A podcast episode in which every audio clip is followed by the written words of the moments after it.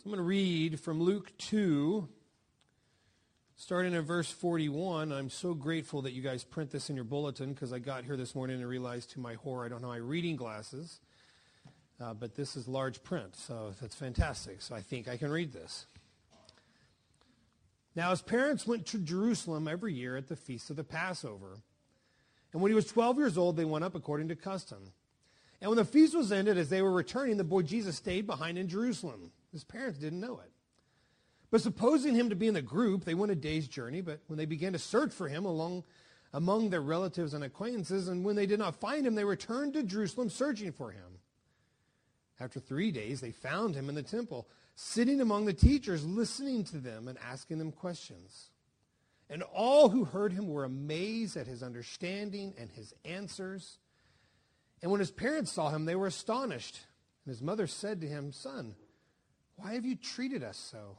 Behold, your father and I have been searching for you in great distress. And he said to them, Why were you looking for me? Did you not know that I must be in my father's house? And they did not understand the saying that he spoke to them. And he went down with them, and he came to Nazareth, and he was submissive to them. And his mother treasured all these things in her heart. And Jesus increased in wisdom and in stature, stature and in favor with God and man. One thing, whenever I started working on this text, um, that jumped out at me immediately is how we as humans are very drawn to speculative things, right? Speculation. Um, right now, it's, it's just completely ripe with everything. I, my, I have an older brother, he's three years older than me.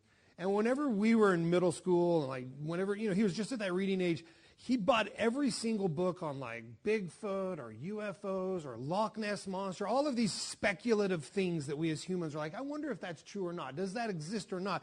And it just draws me to realize we are very interested in speculation. And this passage reminds me of that because this is the only glimpse we get of Jesus' life from birth, seven days after, to the beginning of his ministry at something roughly 30 years. So the vast majority of the years that, that God, as the God man, walked on earth, we don't know anything except for the verses we just read, those 10 verses. But because we as humans love speculation, there are a lot of stories out there, non canonical, non biblical stories, about what Jesus must have been like as a child.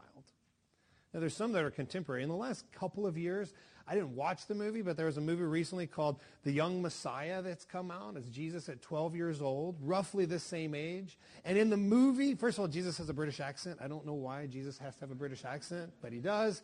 But from what I read about the movie, that young Jesus roams around and he's healing people and he's giving people sight and he's doing all kinds of miraculous. This young Jesus is a miracle worker. And of course, the drama of the plot is that the, some Romans are trying to get him, and they try to, you know, what? But so it, it's this dramatic story of Jesus at 12 years old, but it's entirely speculative because we don't know if Jesus did miracles. In fact, I want to point out later, I think the text kind of has a hint that Jesus didn't as a child. But this, this desire for speculation to know more about Jesus at this stage is not new even from the early church, and some of you are going to be very familiar with some of these, there are some sources of proclaimed, like, hey, here are some stories of Jesus as a young boy. Some of them are in the Apocrypha. Some of them are in sort of the, these, these, these books that the Roman Catholic Church has accepted into um, essentially to be an addendum to the Bible. And some of them were not. But regardless, the earliest church did not recognize any of these as what we call canonical. And some of them are quite strange. Um, so even like we're talking about accounts of Jesus as a child written within the first maybe three to four hundred years of his death and resurrection. One of them has Jesus as a child getting mad at another child and turning him into clay. One of them has Jesus getting mad at another child, killing him, and then resurrecting him. Another one has, this is the more famous one of, of Jesus playing with, with pigeons, then making them out of clay, blowing breath into them, and then they fly off. So there's all of this speculation of Jesus, the miracle worker, Jesus, the, this child, this prodigy child who's doing all of these incredible feats. But the fact is, this is all we have about Jesus at this age. This is all that we know is true about Jesus at this age. There's something dangerous about speculation, particularly biblical speculation. And, and let's not just, we evangelicals are guilty of this as well, aren't we? We evangelicals are guilty of, I, have heard pastors say it, and I probably have said it myself, things like, oh man, I wish that, I, we, I wish that this sermon was included for us to read. I've heard that said for sure. I probably have said it myself because I believe it'd be interesting to read to know what Jesus said, the post resurrected Jesus said to his followers on that road whenever he was walking them along, and then he revealed himself to them after his resurrection. So it says that he pointed to himself how the entire scriptures point to him. So that we, we get sort of the summary of the sermon, but we don't get the sermon. And I've heard people say, oh, I would love to have that sermon. But here's where speculation is dangerous because speculation like that essentially undermines the sufficiency of Scripture. The sufficiency of Scripture is the claim that we as evangelicals hold, that really Orthodox Christianity holds, particularly highlighted in the Reformation, that we have from God what we need, sola scriptura, and it's sufficient. So we don't have that sermon by Jesus on the road. We don't need that sermon by Jesus on the road. We'll get it someday. We don't have it yet because we don't need it we only have these 10 verses from Jesus' first 12, uh, not just 12 years, right? 30 some years of life. We only need these 10 verses from those first 30 some years of Jesus' life. So, with that in mind, as sort of our preamble, we're going to jump into the text and we're going to think about what the Spirit has for us, what the author wanted us to get, and we're going to spend a little bit of time uh, making an application so we just read the text. Everyone knows the story. Um, I believe that stories like this, I think when I thought of myself and how I used to preach, even five or ten years ago, I would sort of like find any single interesting thing in the text I could say a lot about, and I would just say a lot about that. But as I've, I, guess I hope it's maturity. Uh, the more that I've done this, the more that I really am, am going back to what I was trained in my seminary classes of trying my hardest by the Spirit's help to get what's the central point that the author wants us to get out of the text, and that's the one I want to drive, not the stuff I find interesting. It's so tempting to do that. And I think the central point of this text is clear. There's a crux of this passage. And this passage about Jesus being left behind, I think that most of my life, if you just ask me in passing what's the passage about, or what have you gotten out of the passage, probably I would have said something like, well, if I go on vacation, don't lose my kid. But that's not the point of the passage. It's not a, it's not a manual on good parenting. In fact, if Mary and Joseph had done that, then we wouldn't get the actual crux of the passage. Because the crux of the passage is Jesus' self awareness, self revelation of who he really is. No one else quite gets it in this passage, but Jesus does. No one else understands what Jesus is all about and who Jesus is, but Jesus gets it, and it's pretty powerful. So the passage is set up essentially in three things there's a setup. The crux of the passage is Jesus revealing his self awareness which is in verse 49. And then there's sort of a descent, just sort of a, um, an, a relatively anticlimactic um, bringing back into the reality of uh, Jesus' earthly life as a child. So here's the setup. The setup is the very first thing the passage shows us right off the bat is, and, and not surprisingly, because everything, if we if we were in Luke, if we were preaching through Luke, we would be very clear at this point that Mary and Joseph were observant Jewish followers of the law. So, as pious, observant Jewish followers of the law, verse 41 doesn't surprise us at all, that they did what those kinds of Jewish believers did. They would go up to Jerusalem at the feast of the Passover. It was a two days journey, which we think is something like 80 miles. So I live 15 minutes from here. My sons and I have my, my two sons, Elias and Uni, are here. My wife and my two daughters are over the hill at a Grace EV Free. But it took us 15 minutes to get over the hill You're not very far. Um, from our church, Grace in La Mirada, it's about 80 miles down, if you go down to the coast, and to Calabasas. And that's roughly about how far this trip was, about 80 miles. They think that, that, they, that they could do about 20 uh, 20 to 25 miles, and it's a two to three days journey. And so they're going up. They go to Jerusalem. They spend their time there. Jesus is 12. And at 12 years old, not surprisingly, is a time when a young man would be spending a lot of time being discipled and being mentored by his father. The, the, the tradition that we know now of bar mitzvah wasn't something that they were in practice at the time, but there's sort of, there was sort of like origins of it. There, there were origins in place of before the boy becomes a man, before he enters into manhood, there was a sort of like a more intense moment and time period of discipleship between the Father and the Son. And that's exactly the time period that we find here for Jesus. So the 12 years is not accidental or random. It is showing this is right at the time that this culture would have believed that this young man was entering into adulthood. Different than our culture, um, for sure. So they go up to Jerusalem. They head, turn around, they go back. They're, they're, they're, they're about halfway back, and they realize Jesus is not with us.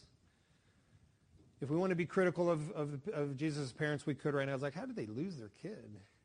What's going on with that? Uh, I don't think that's the point of the passage. Um, they traveled in caravans. The whole it's very likely that the entire community traveled together. Not only did they travel together, but that the men would travel and the women would travel and the children would travel all in different areas within the caravan. And so, particularly at this age, it's very understandable that Mary would have thought, well, Jesus is with Joseph, and Joseph would have thought, well, Jesus is with Mary, and he could have also been with the children because he's still young enough. So it's sort of sort of understandable. When often when my family travels uh, we go spend time with my brother who's in Oklahoma and sometimes in, in, the, in the mountains of New Mexico. We get to spend time there. I have four kids. My brother has eight kids. Anyone in this church have more than eight kids? Is that the winner? We have a couple of big families, I know. Eight kids is a lot and uh, we will go on a hike or something like that, and then we'll all just jump in three different vehicles and we'll drive off.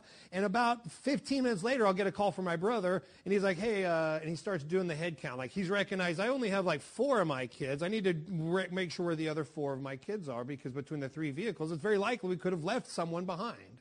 It's a very similar story to what uh, most. I don't think we've ever left one of his children. It's easier for me. Four kids, I can kind of track. Okay, these two are here, these two are here. I'm good to go. Eight uh, I wouldn't be able to keep track of eight. I would have lost one by now, I'm sure. But I haven't. So it's, it's sort of understandable that they don't know where Jesus is. They think he's in the group, but he's not. And then when they finally figure out that he's not, they have to travel back. Now, as a parent of four, and even if you're not a parent, it's not, it's not a leap for us to emotionally go where they must have been, right? Nervous, anxious, scared, frightened. But I think it's interesting in the way the story is told. Luke's not really worried about that is he? There's no flowery language. He just simply says, uh, when they didn't find him, they returned to Jerusalem searching for him. After three days, they found him in the temple. Most, most interpreters think that that means a day traveling um, and then a day searching and then finding him on the third day, not searching for him three days in Jerusalem. And after three days, they found him in the temple, sitting among the teachers listening to them and asking them questions. And so the whole point of the story is just driving. It's driving to something, right? The point is not don't lose your kids. The point is not, oh man, how scary would it be to lose your kid? The point is not, hey, let's really focus on the emotional effect that this is having on Mary and Joseph. We get a little bit of that from what Mary says to Joseph later on, but we don't get a lot of that. The, the point of the story is it's a little setup. It's a setup to the account that we find. Because the account that we find is Jesus in the temple, sitting among the teachers, listening, asking them questions. Not only is it, is, is it a, it, it's a temptation to become so speculative that we take away from the sufficiency of Scripture. So, in other words, you're saying, oh, I kind of wish that we had this, but we don't have. I kind of wish that there was more stories about um, Mary uh, after when we don't know when Joseph he must have died. We don't know for sure. Like there's that's that's one way to sort of tear at the sufficiency of Scripture to sort of wish that there were things that there that the Holy Spirit just decided that we don't need. Another way that we can sort of undermine the sufficiency of Scripture, it's it's it's not it's probably even worse than that, and that is to simply not read what's actually there. So this, I was reminded of this whenever I see this particular point of the passage, when after three days they found him in the temple, verse 46, sitting among the teachers, listening to them and asking them questions. In my mind's eye, this text I had in my mind not the image of what the Bible says. I had in my mind something more like, not like Jesus taking the proper role of a student, sitting and asking questions, but more of Jesus teaching the class. Jesus up front giving the lecture. And uh, I did. I was, I was, I was playing with this idea a little bit. And so what I did, uh, I spent some time looking at how different movies and different visual presentations represent this particular story. And I don't know if anyone's, I'm 46 years old, but when in the 1970s there was a miniseries released called Jesus of Nazareth that used to play on TV as a miniseries, you know, like around Easter or something like that. And in the story, Jesus of Nazareth, in this movie, the scene that I had in my mind was exactly that scene. All of the teachers are seated and Jesus is standing with his hands outstretched, giving a, giving a sermon, giving a lecture, which even the teachers didn't teach like that back then. He probably had on like fancy sneakers and one of those microphones that hangs around his face too. Like it just looked like it was a very contemporary version of Jesus' preaching. And I realized when you're making a movie, you've got to, you know, it's not like they're, they're, they have to stick to the text perfectly. But what had happened is I'd seen this movie as a child, and every time I'd thought about this passage, I had inadvertently misinterpreted the passage based upon an image from a movie, when really the passage is quite clear. Jesus is is sitting like a, like a student, not standing like a teacher, and that's our cultural interpretation of a teacher, and asking questions. Verse 47 All who heard him were amazed at his understanding and his answers. So, whatever he was doing wasn't merely like any other 12 year old boy. Right? There was something going on, something different about this kid because even though he was sitting and he was asking questions, right? He was also answering questions back. Uh, the, the teaching style of the rabbis back then would have been very Socratic. It would have been very, you know, questions and answers. And typically, they, everyone would have been seated. Um, it wasn't a lecture format. It was a, it was a, a more of a, a, discipleship mentoring sort of seated questions and answers. And so he's asking questions, they're asking questions and returns. He's answering their questions, and his answers are amazing. That's the word that we get here. All who heard him were amazed at his understanding and his answers. In other words, he's not your typical squirmy 12 year old boy. There's something different about Jesus at 12. And we get more about what that is at the crux of the passage, which is coming soon. So all of this is the setup. Verse 48 When his parents saw him, they were astonished. Slightly different Greek word than the first word, right? So the scribes are amazed. Now the parents get there, and then astonished has a little bit of it. It's not merely so. The amazed is the sort of word that we hear a lot in the in the uh, um, uh, in the Gospels after Jesus' miraculous whatever, right? So if Jesus has a miraculous catch of fish, amazement is the word that the crowd is usually referred to as. If Jesus is, has someone stretch out his hand, or when Jesus feeds the 5,000, right? It, they are amazed. And so Jesus is amazing. But this word is a slightly different word. It's, it's got something different going on psychologically in the parents. They're not amazed in the same way that a crowd is amazed when they see Jesus perform a miraculous event. They're more sort of uh, almost frustrated, is built into this a little bit. A little bit of, you know, trepidation. When they saw him, they were astonished. They were relieved, no doubt. That's not really captured in the word, but we can imagine that's the case. They were astonished, and his mother said to him, Son, why have you treated us so? Behold, your father and I have been searching for you in great distress. The first thing I want to, to highlight is one of my favorite characters I, I, uh, at Grace. Oh, man, 10 years ago we did, a, we did a Christmas Advent sermon series where we picked different characters of the Christmas story. And I think we did four sermons, maybe six sermons on each one of those characters. And they gave me Joseph. I was happy enough to do Joseph. But one of the things I realized when I did Joseph is Joseph has zero lines in the New Testament. You ever thought about that before? Joseph never says anything. Now, Joseph's a man of action, That's what I love about this. So I grew to really appreciate the, the sort of visual uh, picture that we have of a godly father in Joseph in that he's not a man of words, but he's a man of action. I can sometimes be a man of words and not a man of action. Joseph does what? Joseph has a dream, and in the dream they say, go ahead and marry. He's like, okay. We don't even get the words okay. He just goes and marries Mary, right? Joseph has another dream, says, hey, take your family, go away. They're not safe. We don't even get him responding in any way. He just takes his family and goes to Egypt to keep Jesus safe. He is a man of action, not of words. And even here, no lines for Joseph. I particularly think this is, I, I, I think there's something really cool going on here, right? How much training, discipleship, teaching, how instrumental was Joseph in the life of young Jesus? to make Jesus into the man that he actually turns into become, and yet we get none of that. And we get a whole bunch of lines by Peter, right? If we were going to cast the New Testament, Peter would have to be like one of the second or third bills.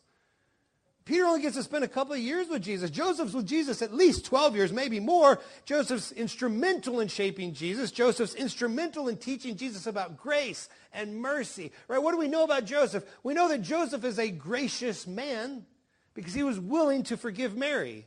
He was willing to trust that God said, because even before the dream, remember, before the dream, he was like, hey, I'm going to I'm going to be gracious to how we deal with Mary's predicament. So Jesus grew up in this home of this, of this law abiding, but not Pharisaical law abiding, a gracious law abiding man as his, as his earthly father. I, I, I wonder, I wonder, Jesus' own response to the Pharisees, how much of it maybe was even shaped by his experience growing up in the home of Joseph. I know you can love the law and be gracious. I grew up in a home that modeled that.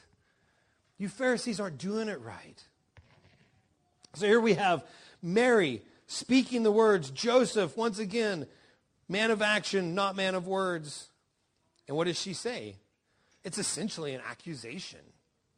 It's essentially a, Jesus, you have mistreated us. Jesus, why have you treated us so? Behold, your father and I have been searching for you, and we've been in distress. You have made us nervous. Now, we don't know if Jesus stayed, stayed behind deliberately or intentionally. Maybe he didn't get the text from mom and dad, hey, we're meeting to, to head back south, or wherever it was. But whichever one, Luke, Luke doesn't think we need to know that, doesn't think we should care. All we know is that Jesus stayed, and Mary is now giving some sort of accusation that Jesus has mistreated them, which is, when you think about it, it's a pretty wild accusation for a sinless child. I'm going to salvage Mary. So if you're feeling nervous about how I'm treating Mary right now, it's okay.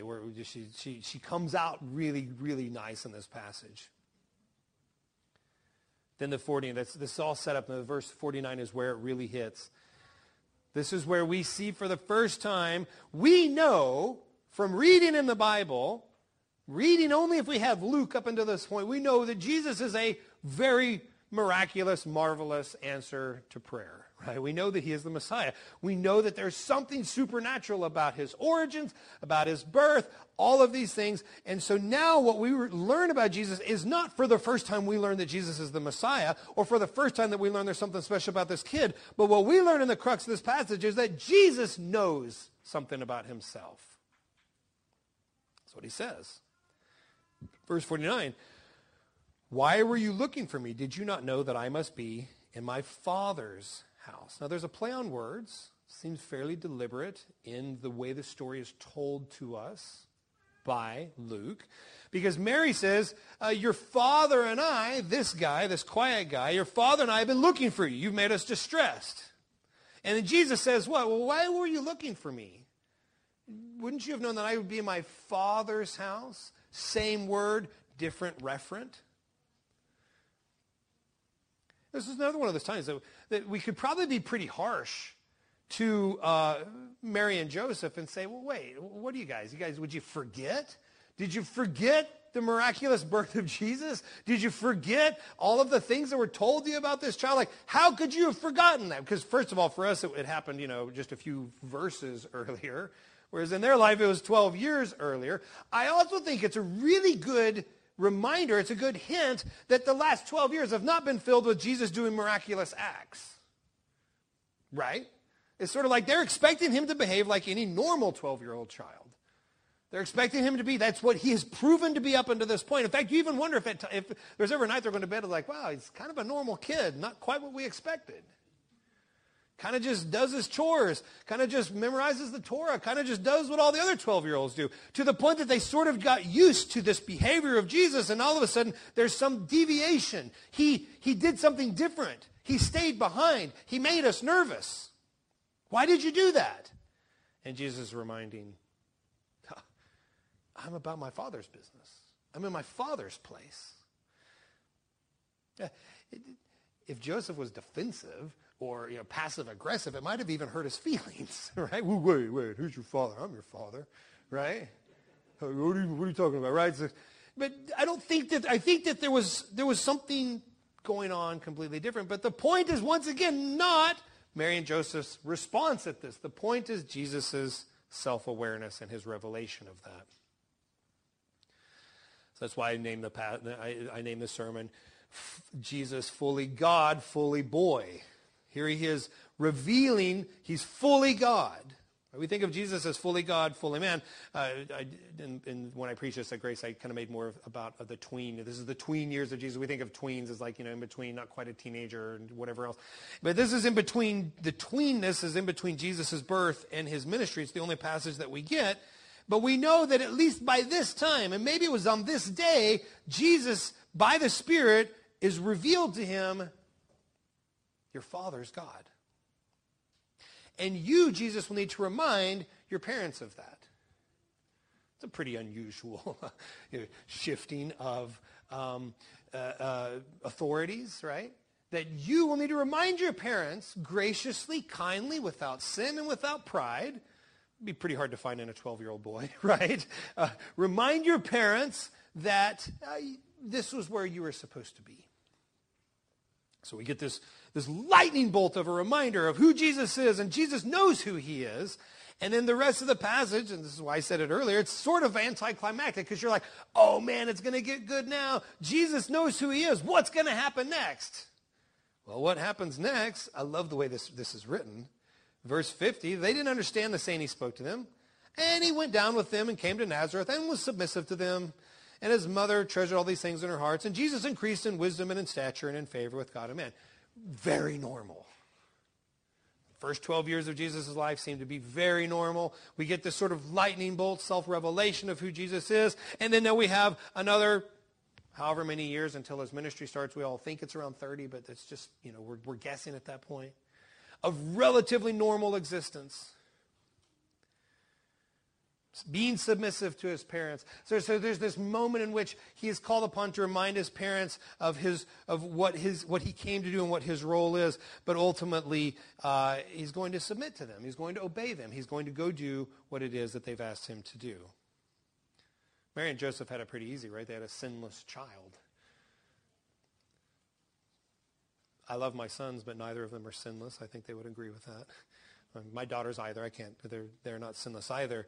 But Mary and Joseph had a, a pretty unusual situation. But we're also going to find that their calling was, in many ways, very difficult, particularly for Mary.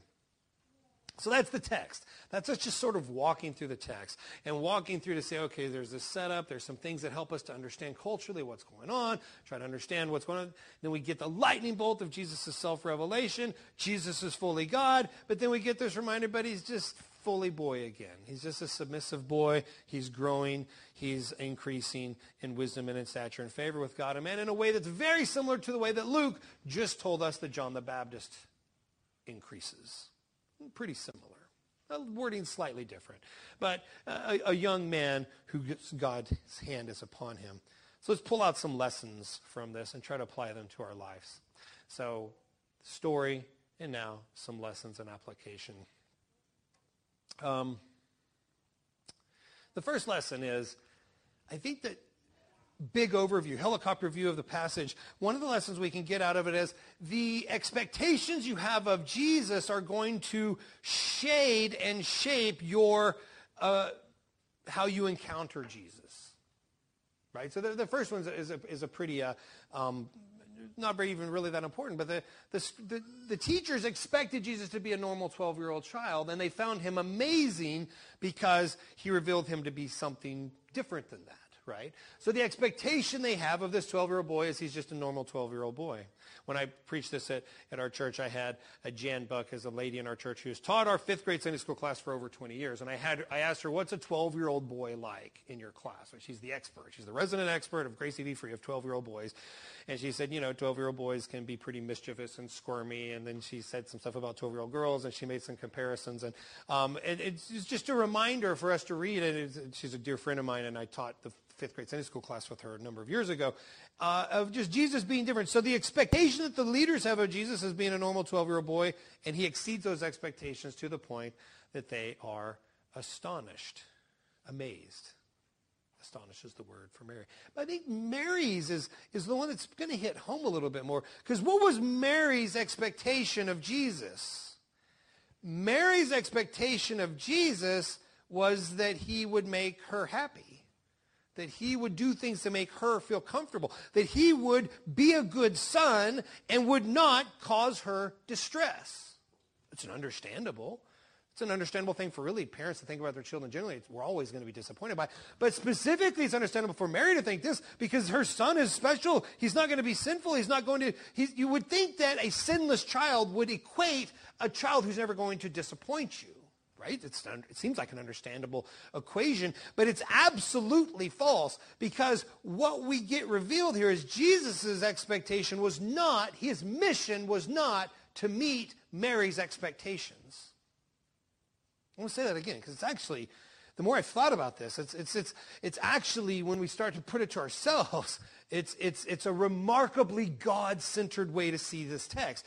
That Mary has an expectation of Jesus, that he will be with them on their way back from Jerusalem. He does not meet that expectation. She says to him, why did you treat me that way? You made me, you made me nervous, Jesus, and I didn't want to be made to feel nervous. You made me scared.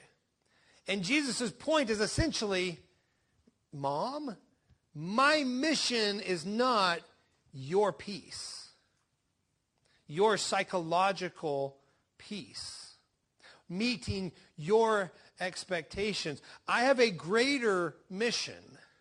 Let's extrapolate that to his whole life and her whole life. What mother would want to be at the feet of the cross and watch her son murdered? But Jesus is like, hey, my mission is greater than making you feel peace, meeting your expectations, and making you the center of my world. But in fact, by not doing that, Jesus cares for Mary and all of us well better than any son has ever cared for any parent ever in the history of the world. But he breaks her heart as a mother to have to see that. Why? Not because he's, he's callous towards her, not because he doesn't care for her, but because he's got a greater mission. And I think we do the same thing with Jesus, don't we? We come to Jesus with our expectations. And we find ourselves frustrated when he doesn't meet those expectations. Jesus, I've been so faithful to follow you. I thought if I would follow you, that my job wouldn't have to change three times in the last 12 months because of COVID. And we get frustrated about that because Jesus hasn't met that expectation. Or Jesus, I have followed you. I have trained my family. I have, I have raised my children to believe in you. I would have thought that that would mean that my health would not have deteriorated the way that it did. Or Jesus, why is my marriage struggling? We have tried so hard to, to build our marriage based upon your word. And we have an expectation that because we have done X, you will do Y. And because we bring these expectations to Jesus, we forget. We put ourselves in the position that Jesus' role is to meet our expectations and it's obviously not true. Now, the funny thing about that, I don't think any of us would say that. Jesus, in a prayer, let's say, like we're not going to get a, a, a pastoral prayer. Jesus, you're here to meet our expectations. But I think deep down in our actions in our life, the way that we live, we do tend to live that way. Jesus, when you don't meet my expectations, I get frustrated, I get discouraged. So let's be aware of that. And the second one, this is where Mary comes out looking really nice. in this first passage right here, Jesus, why have you treated us thus? We get the frustration of Mary. But by the end of the passage, what do we have? His mother treasured all these things in her heart.